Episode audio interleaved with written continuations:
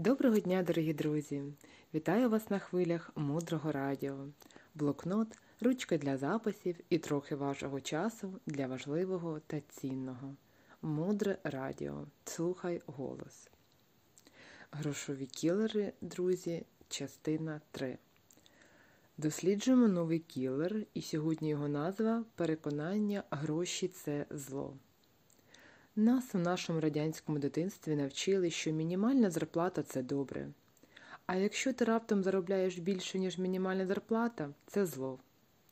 І якщо ти заробляєш ці гроші, то ти являєшся безпосереднім представником цього самого зла. Тобто гроші – зло. Якщо вони в тебе є, ти теж зло. Виходить, щоб не бути у команді зі злом, я краще буду в команді з жебраками, ніж зі злом. Якщо я вірю, що багаті люди багаті не тому, що у них так склалося життя, або вони чесно ведуть свій бізнес, а вони багаті тому, що зробили щось погане. Накрали, тому що грошей по-чесному не буває, і податки сплачувати по-чесному неможливо. Якщо у нас з вами є хоч трохи цього переконання, наша совість пульсує в нас, м'яко кажучи, «Гроші – зло, гроші – зло, гроші – зло». Ти в команді зі злом. Ти граєш в команді за зло. Ану бігом звідси. Ти взагалі хороша людина. Теж мені знайшов собі друзів з грошима. Іди краще до жебраків. І все. Ми обростаємо якимось коконом. Ми навіть не дивимось на людей, у яких правильне фінансове мислення.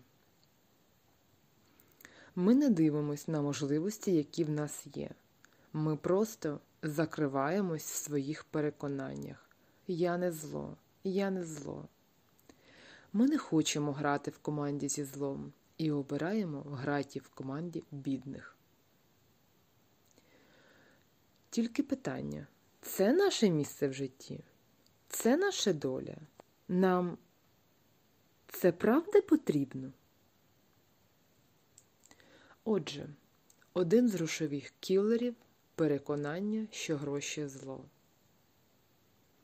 І тоді питання – якщо гроші ж таки зло, перепрошую, не зло, то що тоді гроші? Для мене гроші – це потік, який я можу відкривати і зупиняти. Це як кран з водою. Я сприймаю гроші як кран з водою. Мені потрібен чай – я включаю чайник. Мені потрібен суп – я зварила суп. Мені потрібно дати дитині попити води в стакан. І так далі. Я поводжуся зі своїм фінансовим потоком так, як я хочу, як мені потрібно. Я хазяйка цього потоку. І ось так я відношуся до грошей. Тобто, це просто можливість і наша задача уже креативно з цим працювати. А як ви відноситесь до грошей? Одного разу моя вчителька задала мені питання. «Олено, а що ти будеш робити, якщо гроші закінчаться?» І я відповіла, що знайду якесь місце, де зможу служити, бути корисною, якщо потрібно прополоти грядки, якщо потрібно дивитися за дітьми. В принципі, бідність – це не смерть, і це мене вразило. Тому що я раптом сама для себе зрозуміла, що не існує певної суми грошей, яка якимось чином може перетворити моє бажання жити в нуль. Потім я зрозуміла, що це дуже навіть життя – розглядати і розмірковувати, уявляючи, що твої фінансові можливості можуть скластися по-різному. І так, Коли ми готові до різних речей, з нами не відбуваються ніякі страсті-мордасті, тому що у нас є уже план. І що ж для вас гроші? Якщо ви відповідаєте на це питання, ви просунетесь.